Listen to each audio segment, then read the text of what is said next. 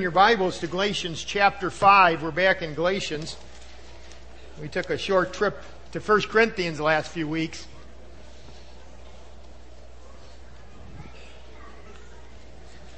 I want you to notice your outline, by the way. I, I rarely try to emphasize. Yeah, kids, you can go. I don't normally note the title of the message, but today's is pretty important. It's called Walking the Thin Line.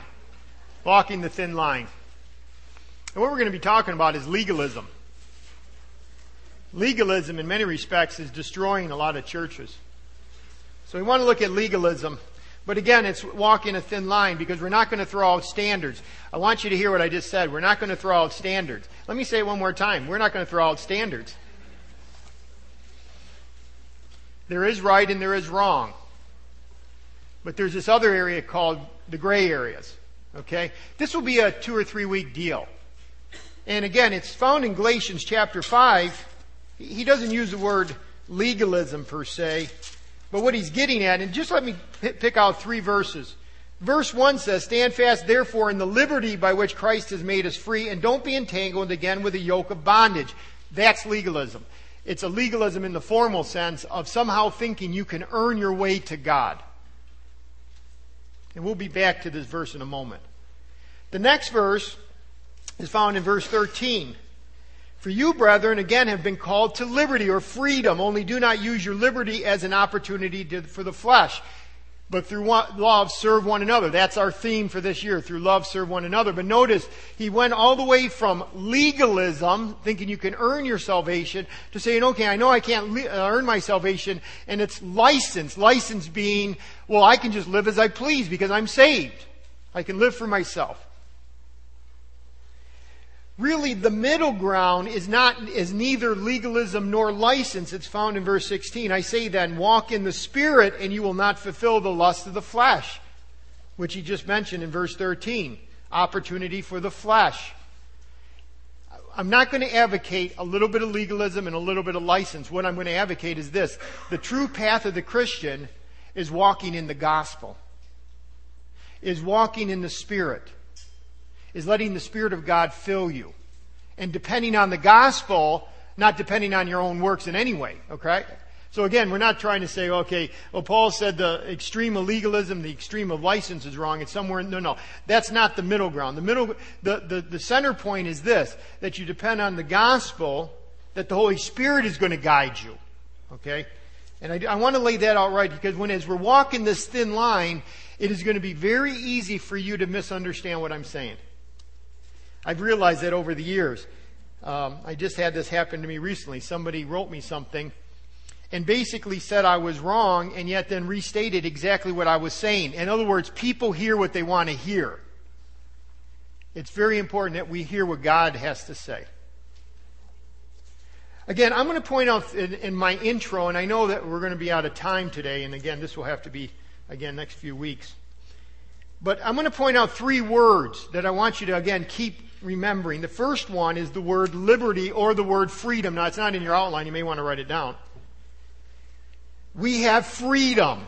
Authentic freedom. That's the first word that you have to get. Again, verse 1 of Galatians 5. Stand fast, therefore, in the liberty by which Christ has made us free. By the way, when I use the word free, when Paul uses the word free, we're freed from some things and freed for some things. It's not just from. It's not just negation.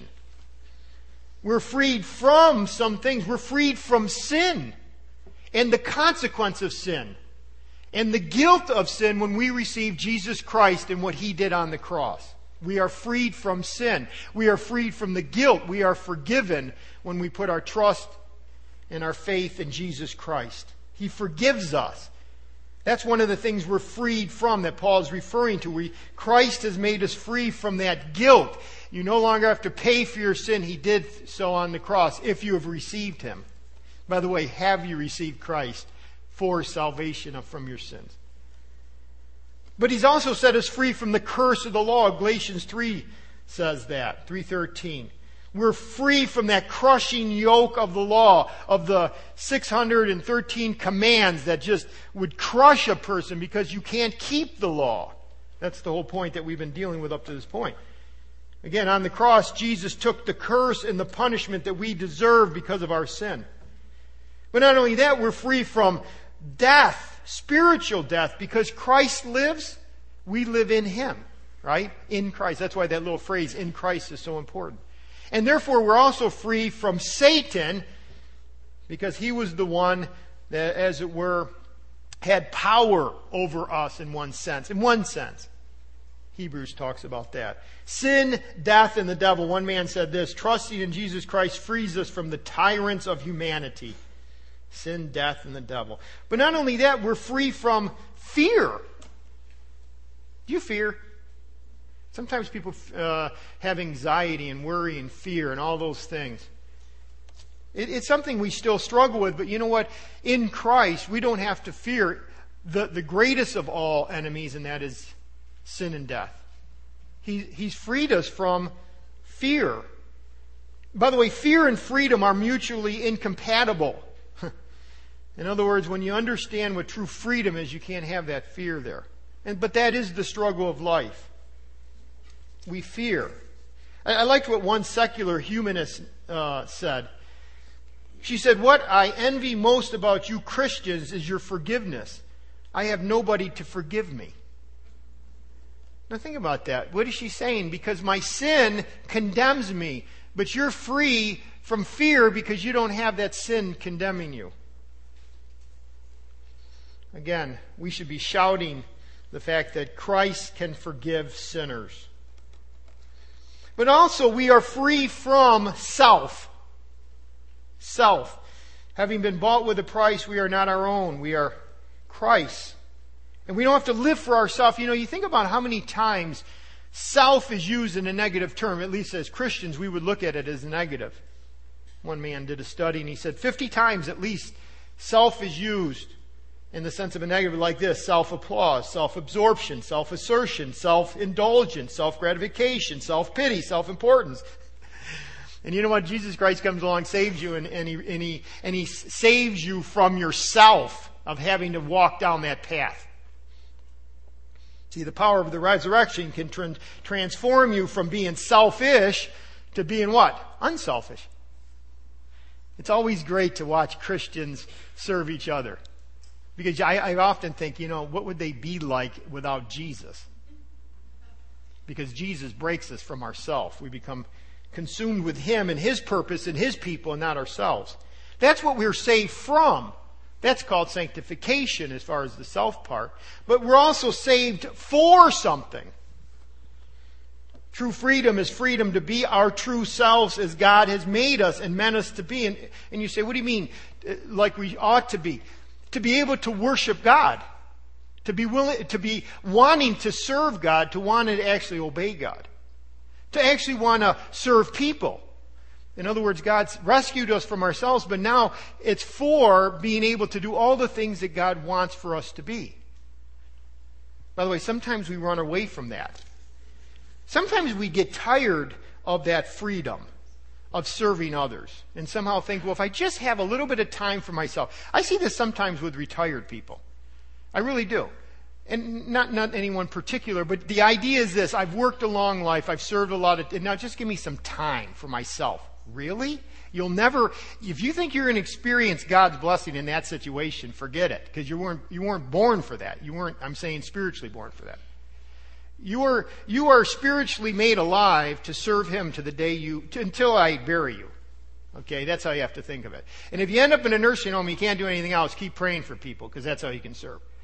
You really need to think it that way, because that's what God made you for. I'll give it to you in the, in the illustration of a fish. Okay, you say, what do you mean? Well, God created fish to live and thrive in water, right? Their gills are adapted to absorb oxygen from water so water is the element in which a fish finds its identity. As one person says, it's fishiness. It's freedom. That's where the, it finds its freedom. It finds itself in the element for which it was created, water. It's limited to water, but in that limitation is freedom. Do you get that? In that limitation, there's freedom. Now, now let's suppose we have this little tropical fish and he's in this little bowl and he's looking around and he's saying, man, I want to be outside of this bowl and I'm going to really just want, and then they, you know, it takes a, you know, he's like fishy and then he jumps out of the bowl. Well, if he lands in a river, he's actually got more freedom.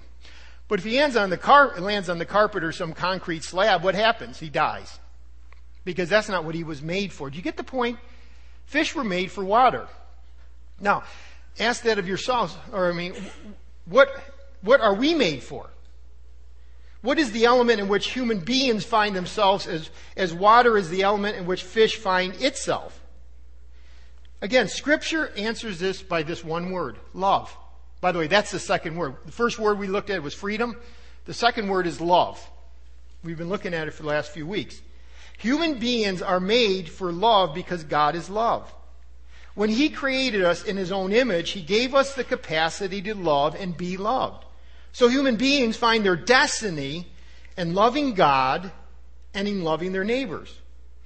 What I'm saying is this it's no accident that the scripture says that the greatest of all commandments, the primary, the first, is to love the Lord your God with all your heart, soul, mind, and strength, and to love your neighbors yourself. There's no accident there. That's what you were made for. That's why I say, if you try to run away from loving people, you'll never be fulfilled. A true human existence is impossible without love. Living is loving, and without love, we die. John Stott says this That brings me to a startling Christian paradox. True freedom is freedom to be myself as God made us, made me, and meant me to be. And that is loving people, loving God. God made me for loving. But loving is self-giving. And in order to be myself, I have to deny myself and give myself to others in love. In order to be free, I have to serve. In order to live, I have to die to my self-centeredness. Gets right back to that whole freedom thing. Don't go after an opportunity to flesh. No, serve one another. Love one another. That's where my fishiness is. And then what does he do? So there's these three words there's freedom, there's love, and then God connects us to a body of believers and says, live that out, called the church. Whether you're talking about the universal church, see, it would be just, e- it would be very easy because we are connected to the universal church. In other words, when you get saved, you're placed into the spiritual body of Christ that's universal, of Christians throughout the ages. But then he puts you actually into a local church Local church may have believers and unbelievers, but the idea is you function physically in the local church. See, we want to function together. So the third word is unity. Freedom, love. But do you see how unity works in that? He says, I want you to show love. I, as fish is to water, so you are to love. But now I'm going to give you an actually, actual group to love. It's not going to just be theory, in other words. Have you ever been to class, college class, and you think, man, this is a lot of theory? Like, how does this work? And some, for some of you, you figured it out because you went to, you know, a job and got a job in that. Now, oh, I see how theory works. When it comes to the church, God says, I want you to lovingly serve one another, but yeah, and I'm going to give you a group to do that too. By the way, this unity issue is a very serious issue with the Lord. Unity is huge. If you think of Ephesians 4, it says, endeavoring to keep the unity of the Spirit in the bond of peace. Keep the unity. Keep the unity. He didn't say create the unity. He's already created it when he placed you into the body of Christ. What he says is, I want you to keep the unity. That's difficult. It's difficult because we get selfish and we have pride and arrogance. We want to live for ourselves. That's the, that's the flesh. But he says, I want you to keep the unity. This theme of oneness is throughout Scripture. Romans 12. Be of the same mind towards one another. Philippians 2. Fulfill my joy being like minded, having the same love, being of one accord, of one mind. In fact, Paul in 2 Corinthians 12 20, and this was his concern. This is what this was Paul's concern when he as he was dealing with the Corinthian church. And you think about the Corinthian church, very fleshly. 2 Corinthians 12:20 I am afraid that perhaps when I come, And he goes on, he said, This is what I'm afraid of that perhaps there will be strife and jealousy, anger, tempers, disputes, slanders, gossip, arrogance, disturbance, all these things that cause disunity. I'm afraid that when I come, you're not going to be a unified group. You're going to be fighting and arguing and all these other things. And that's a concern of mine. Not, not just in this church, but in other churches, but in this church. That we would really be unified.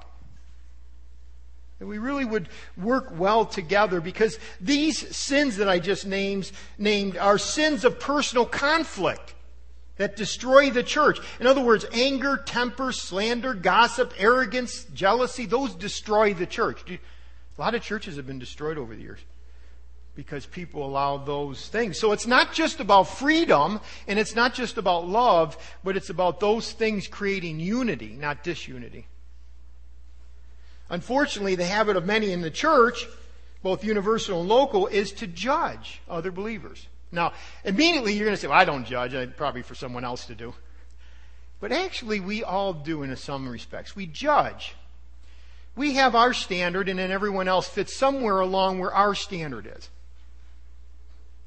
based on, the, by the way, these judging other believers is based on their own convictions and views of the Christian life. People develop these strong convictions and live by them. And there's nothing wrong about that. That's good. The problem, though, not only do they live by these convictions themselves, they also expect everyone else to live by the same convictions. Have you ever had that happen? If someone doesn't hold the same exact view on a subject, then that individual is judged as at least to be less spiritual, or at the very worst, to be in open rebellion against God. And there's a lot of judging going on. I remember an old uh, story about a pastor, and I think it was over in Europe. But, anyways, he got up one morning, it was Sunday, and he looked outside and he saw that the roads were blocked because there had been so much snow and ice. And so he was actually forced to skate on the river to get to church because there was a river that went right by that actually led right up to the church, in which he did. When he arrived, the elders of the church were horrified that the preacher had skated on the Lord's day. After the service, they held a meeting where the pastor explained it was either skate to church or not go at all. Finally, one elder asked, Did you enjoy it? When the preacher answered no, the board decided it was all right. Because, see, they thought it was breaking a commandment, and therefore, but if you didn't enjoy it, then that was okay. You know, there are a lot of passages in Scripture about judging. James 2 talks about it. Don't have time to go there today. Matthew 7, judge not. But then again, he's talking about the hypocrite. We've looked at that. But one that's important is 1 Corinthians 4 or 5. You may want to write it down.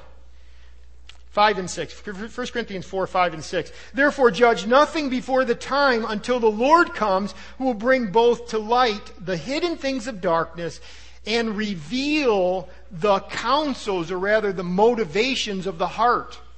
In other words, don't judge the heart now. You can't judge someone's heart. That's what Paul is saying. You can't judge a person's heart. Now you may immediately say, well, oh, are you saying you can't judge anything? No, no.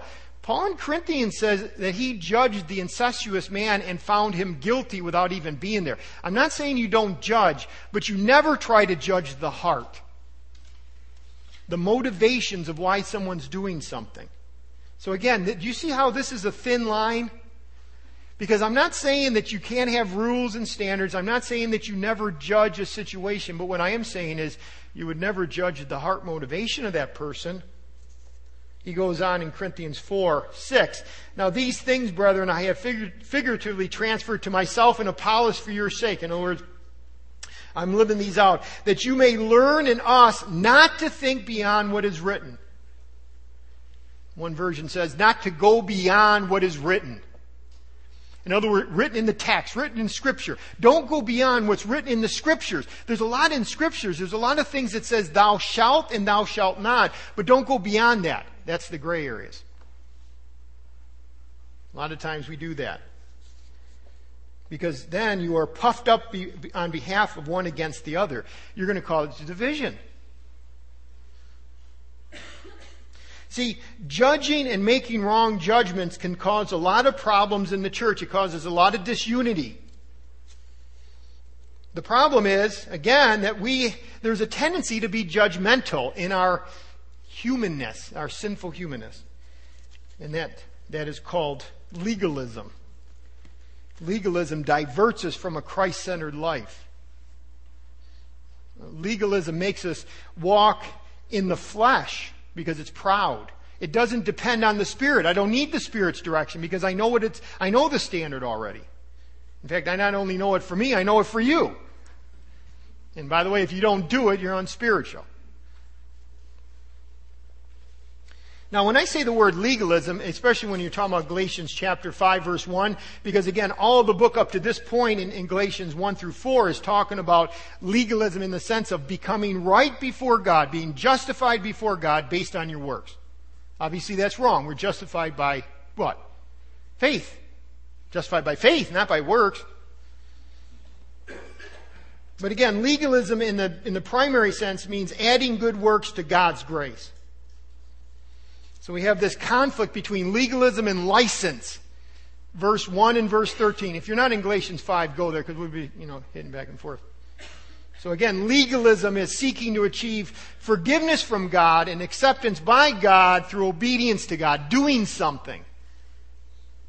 And the other extreme is license license is antinomianism, which is against the law. In other words, there's no law in my life. I just do whatever I please. God doesn't care. So, I sh- so I, sh- shall I sin that grace may abound? What does Paul say? God forbid. Right? These two extremes. But there's another form of this legalism, and it's not saying that I, I get to heaven through works. It's saying this I've got my standards, and my standards are God's standards, and my standards that are God's standards have to be your standards.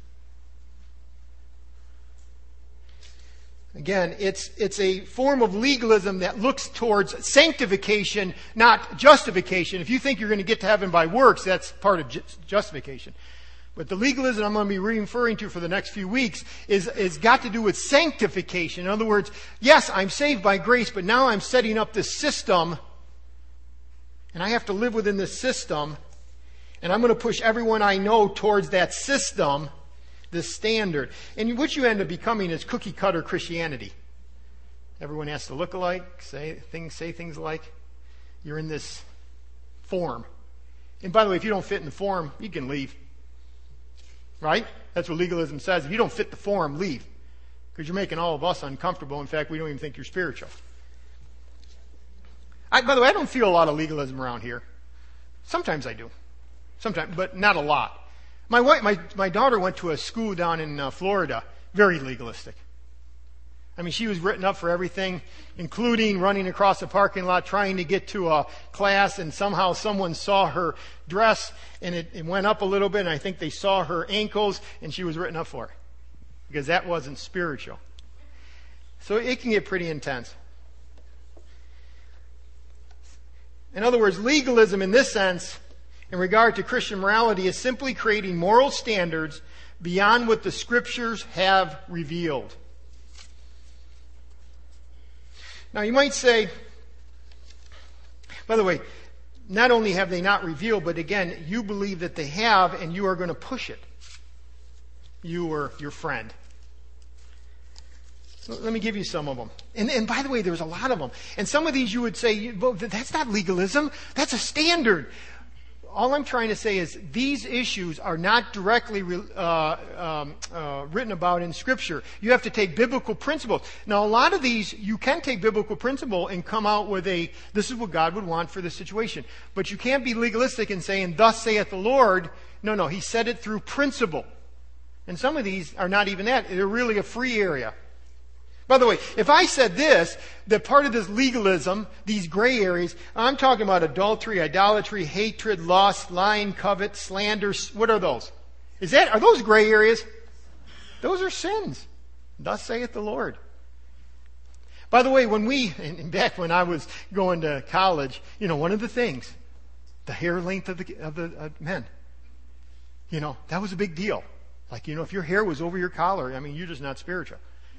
By the way, do you see what happens if you become legalistic? The things that don't matter become big, but wait. But then somehow the things that really do matter, like gossip, like coveting, like lying, like fornication, are just kind of put on the same par. Do you see how, how deadly that is? Here, let me give you a few, ca- a few things. People that, how people judge others. Entertainment. Movies, television, cards, pool, paintball, paintball, computer games. By the way, there are principles. If you are involved in computer games five hours, you know, at a whack, I'd say you're a bad steward of your time. But again, am I going to call it sin? You have to be careful here. External appearance, clothing, makeup, jewelry, hair. I mean, that was a big one down south. All those things. I've heard it said that if you wear makeup, you can't be spiritual as a girl. You know, it's just like, you know, just, just let, what is that old saying? If the barn needs painting, paint it, you know.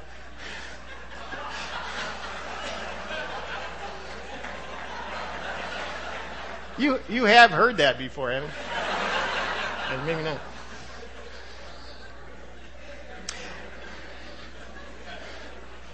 Music styles. Music styles. I mean, how can anybody listen to country? But they do. You know. Parenting. I taught a man that, I mean, I taught him with, uh, that a man would say this, the teacher would say this. If you feed your baby on demand, you're a bad parent. See, that's a judgment. Dating, courtship or betrothal. And, I, and, I, and, it's even gotten to the point where, well, if you don't court, if you just date, then you, how can you be spiritual? Well, again, there are principles that are, I mean, I think it's advantageous, this concept of courting, but do you see how, do you see how judging can creep into the church very quickly? That's all I'm saying. The education of children. Huh. You send your kids to public school. I think there's a lot of division that happens between homeschoolers and public schoolers. In fact, one pastor said he thinks that's the most divisive thing in the church today. Okay, where you shop. I can't believe you bought from Tops. Walmart, Kmart, you know, Disneyland, long distance providers, boycotts. Again, I'm not saying not to do it. It's when you look across the aisle and say, I can't believe. Birth control. It robs God of his sovereignty and rebelliously refuses his blessings. I've heard so. So you can Bible translations, you have to use King James Version. Only. Politics. You're a Democrat?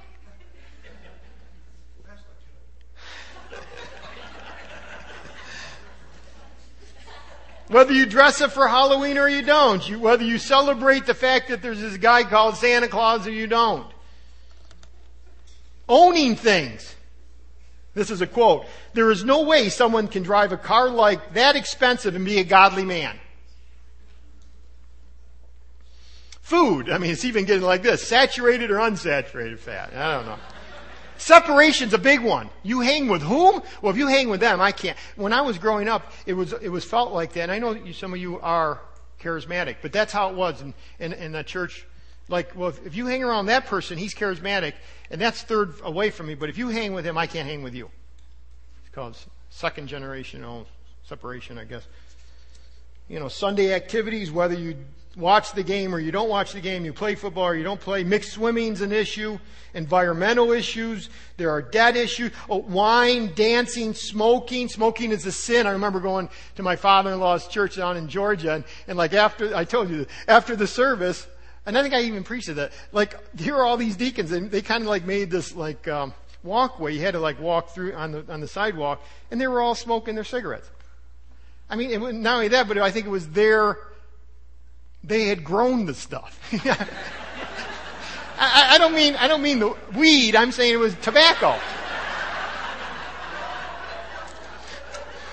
Chewing tobacco, tattoos, body piercing, ear piercing. Do you get my drift? There is a lot of things, and you know what? Subtly, sometimes it creeps in and we start judging. It's okay to have your standards, but if you're going to make your standards a have to for someone else, make sure that it's biblical. By the way, there are a lot of those things that I can give you biblical principles on that should guide you to, to make a correct decision. Okay, I'm not, remember, thin line we're talking about. Okay? But again, we can't say, thus saith the Lord. Those things aren't even, you know, they didn't have a lot of those things in Scripture. Now, legalism's defenders, you know the name Pharisee. You know what Pharisee means? Separated one. And they sought to live up to their name. They formed a self-righteous and holy community with themselves, the Pharisees. They were legalists. By the way, see if you can identify, because I can identify people that I know that are like this. They were legalistic isolationists that had no respect with those outside their group. You don't, if you weren't part of their group, you were mud. Okay? They were less spiritual. That's what they thought. They believed strongly in God's sovereignty, by the way, like we do. But over time, they, they came to believe that they were alone, they alone were true Israelites.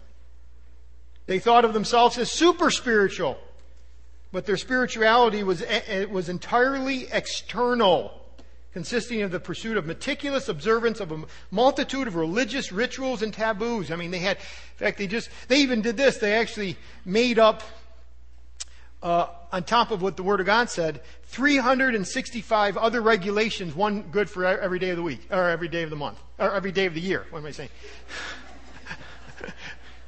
I guess I'm trying to rush here. 365, you get the point. They called it the traditions of the elders. By the way, these traditions were strongly condemned by Jesus. Because in Matthew 15, this is the whole point. Verse 9, he says, teaching as doctrines the commandments of men. You're teaching as doctrine these commandments that are just man-made. And that invariably what happens wrong when you start doing that, because you start seeing God's word and God's law and God's standard as equal to your own. So again, we have to be careful. Now again, we, it's good to have traditions. I'm not throwing out traditions.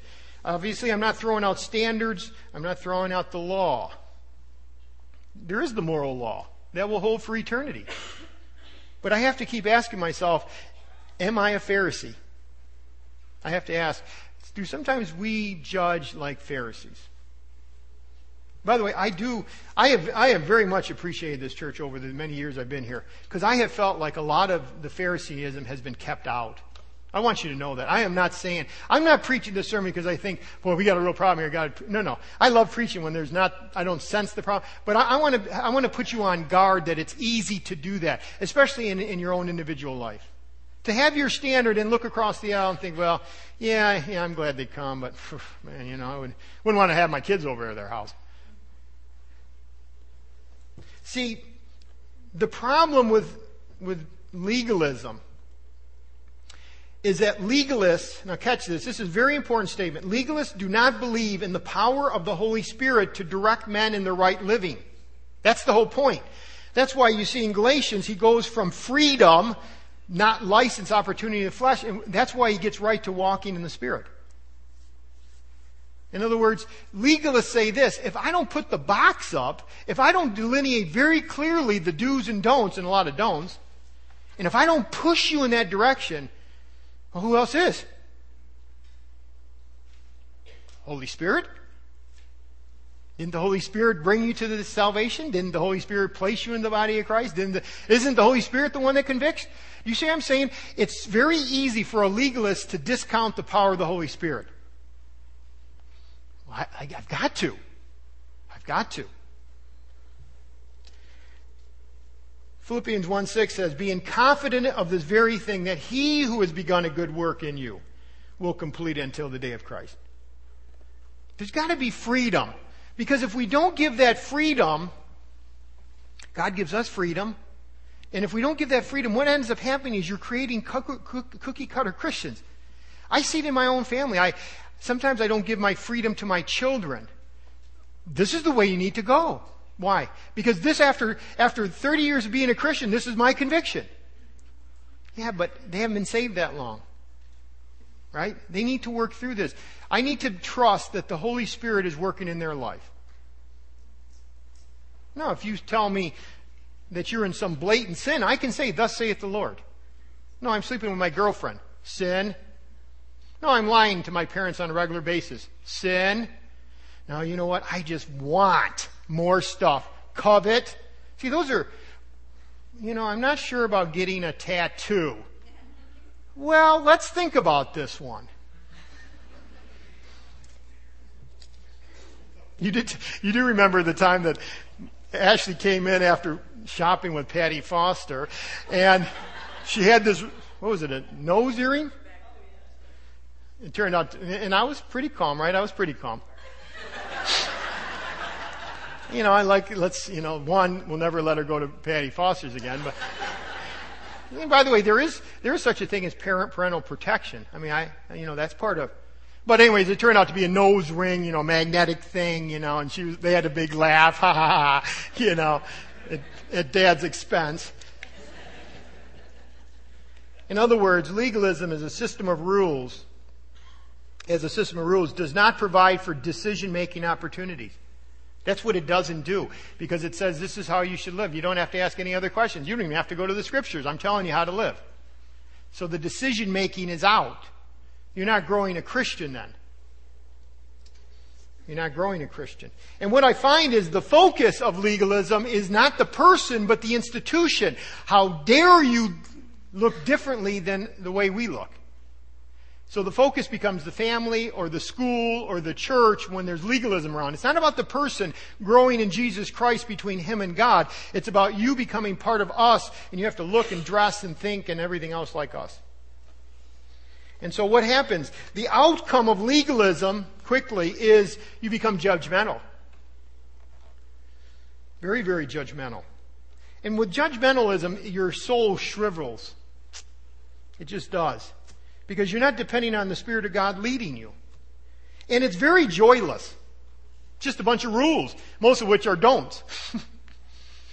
You don't have your hair that long, don't have tattoos, don't have earrings, don't, you know, watch this, don't watch that. Again, I think if you're watching pornography on the TV, that's wrong. But again, to say that every PG 13 movie is wrong, I can't do that. Do you know what I'm saying? That fine line, that thin line? Legalism is demands uniformity. Legalism is superficial. That, that's what legalism does. That's what the outcome of legalism is. It's judgmental, it's joyless, it demands uniformity, and it is very superficial. Because basically, if you just get my list, you'd be okay. Quickly. What's the right response? By the way, I think it's legalism that's driving a lot of kids from the church. The Southern Baptists did a and I, and I know uh, Ken Ham's book too, but Southern Baptist did a survey back in uh, 2002, and they found that 88% of kids are leaving the church at 18, never to come back. Now, some of them probably do, but the point is this there's a lot of kids leaving the church. And I think a lot of the reasons are all these standards, but they don't know why. Why can't I get that tattoo? Uh, it might be as a parent, I say, you know what? That's my house rules. That's not God's rules. This is house rules. Do you see the difference here? And until you become 21, you obey my house rules if you're going to live under my house. After 21, maybe I'll go with you. No. okay, let me give you some, I'll give you just a couple, well, maybe five, and then we'll done, and then we'll start up next week. I think the first thing is this, and this is not written in your notes, the first one. The Christian life is about heart change, not externals. That's what you want to, that's the response to legalism. We're not talking about externals here, we're talking about heart change. Proverbs 4, keep the, 423, keep your heart with diligence, all diligence, for out of it springs the issues of life. Out of it. It's about heart change. I think the second, and again, is not on your outline. Teach the gospel in the milieu of life, in the middle. That's what Deuteronomy 6 is all talking about. In other words, it's the gospel that frees me from both legalism and license. It's not the middle ground, it's the third. We need to be saturated with the gospel of Jesus Christ. Yes, He did save me from sin and from self, and He's freed me to be what God wants me to be, to love Him, to love others, from selfishness. He's freed me. But that doesn't drive me towards sin. That drives me to do that, what He wants me to do. That's the gospel. He purchased me not to live for myself. I think the third is this recognize that God makes it clear that some things are wrong. That's huge. Yeah, if you worry and if you are filled with hate and if you covet and if you constantly compare and you fornicate and you are an idolater, that is wrong. I'm not going to put it on the same, I'm not going to put that on the same standards as if you have a tattoo. Do you see what I'm saying? I keep saying tattoo because, or earring, if you're a guy. Number four, admit that we have questions about many issues. And I think especially to the kids, we have to admit that. There are questions. There's the difference between God's rules and house rules. As a parent, I need to let them know that. And don't equate biblical commands with personal opinion. I do have, by the way, I'm a very opinionated person. Yeah, yeah, Brett. I should be, any, any spirit, by the way, any spirit filled, godly, mature person should be. If you just kind of like say this, well, I don't care. Well, you're not spiritual then. no. No, shouldn't you? Soaked in the Word of God, shouldn't you have opinion? Shouldn't you have conviction? But again, remember, I've been around for 30 plus years. They haven't. Do you see the problem here? I'm trying to get them to be everything that I am right now. And they may not be like, I'm not trying to get them to be me. But the point is, is I've, there's been a lot of paths I've walked, a lot of ditches I have fallen into. I know my own personal weaknesses. I know my designer sins. There are certain things I won't do that you're free to do. I will not do them because they will lead me into temptation. I'm, I'm unique. Yeah, I know you would say that. But uh, they are too. Two more, two more, and then we're done. Study and teach the whole counsel of God. Again, we are responsible to God personally. Trust the power of God in, in our lives through the Holy Spirit to effect change. Trust the Holy Spirit. I love Ephesians 3:20. Now to him who is able to do exceedingly abundantly above all that we ask or think according to his power that works in us. He's going to do it. To him be the glory in the church by Christ Jesus to all generations forever and ever. Amen. Ephesians 3:20 trust him. Trust him. That's hard by the way. Isn't it hard to trust people to the Lord? And then finally, be honest with one another and especially with again our young people. Going back to what I just said, rules may be helpful, but rules, catch this, won't make you spiritual. It's only the Spirit of God that makes you spiritual. Rules will not make you spiritual. The keeping of rules cannot be a gauge of spirituality. God is more than sufficient through His power and through His grace and the Spirit, the Spirit of God in our lives to really do His work. And just because I have a list, and I've seen this, I've seen it in my own life, by the way.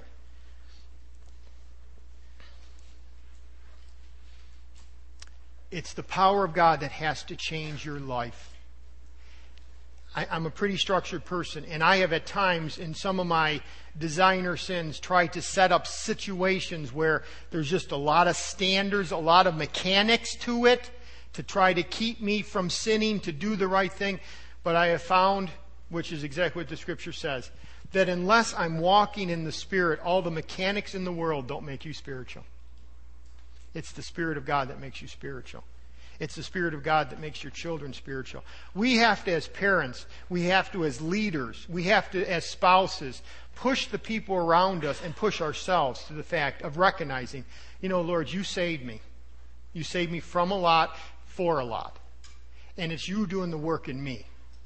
And when it comes to people around me, though I can give advice, and I'm very quick to give advice, and I can give you my standard, if it's a thus saith the Lord, I'll say thus saith the Lord. If it's a, if it's a gray area, by the way, next two weeks we're going to be looking at gray area. No. How do you get wisdom to decide the gray areas? I'm going to give you the principles in the next few weeks. But the reality is this. Lord, it's up to you to work in that person's life. just by me giving the list doesn't make them spiritual. Unfortunately, honestly, a lot of pastors and a lot of churches don't understand that. They think the list is what makes them spiritual. Isn't it great that we are free in Christ? Amen. Isn't that great? And you're not free to indulge yourself. You're free and you're really free to be able to be the real you in Him, be able to really, really love Him and love people and to worship Him. And at this time, you have an opportunity to worship Him. Let's stand.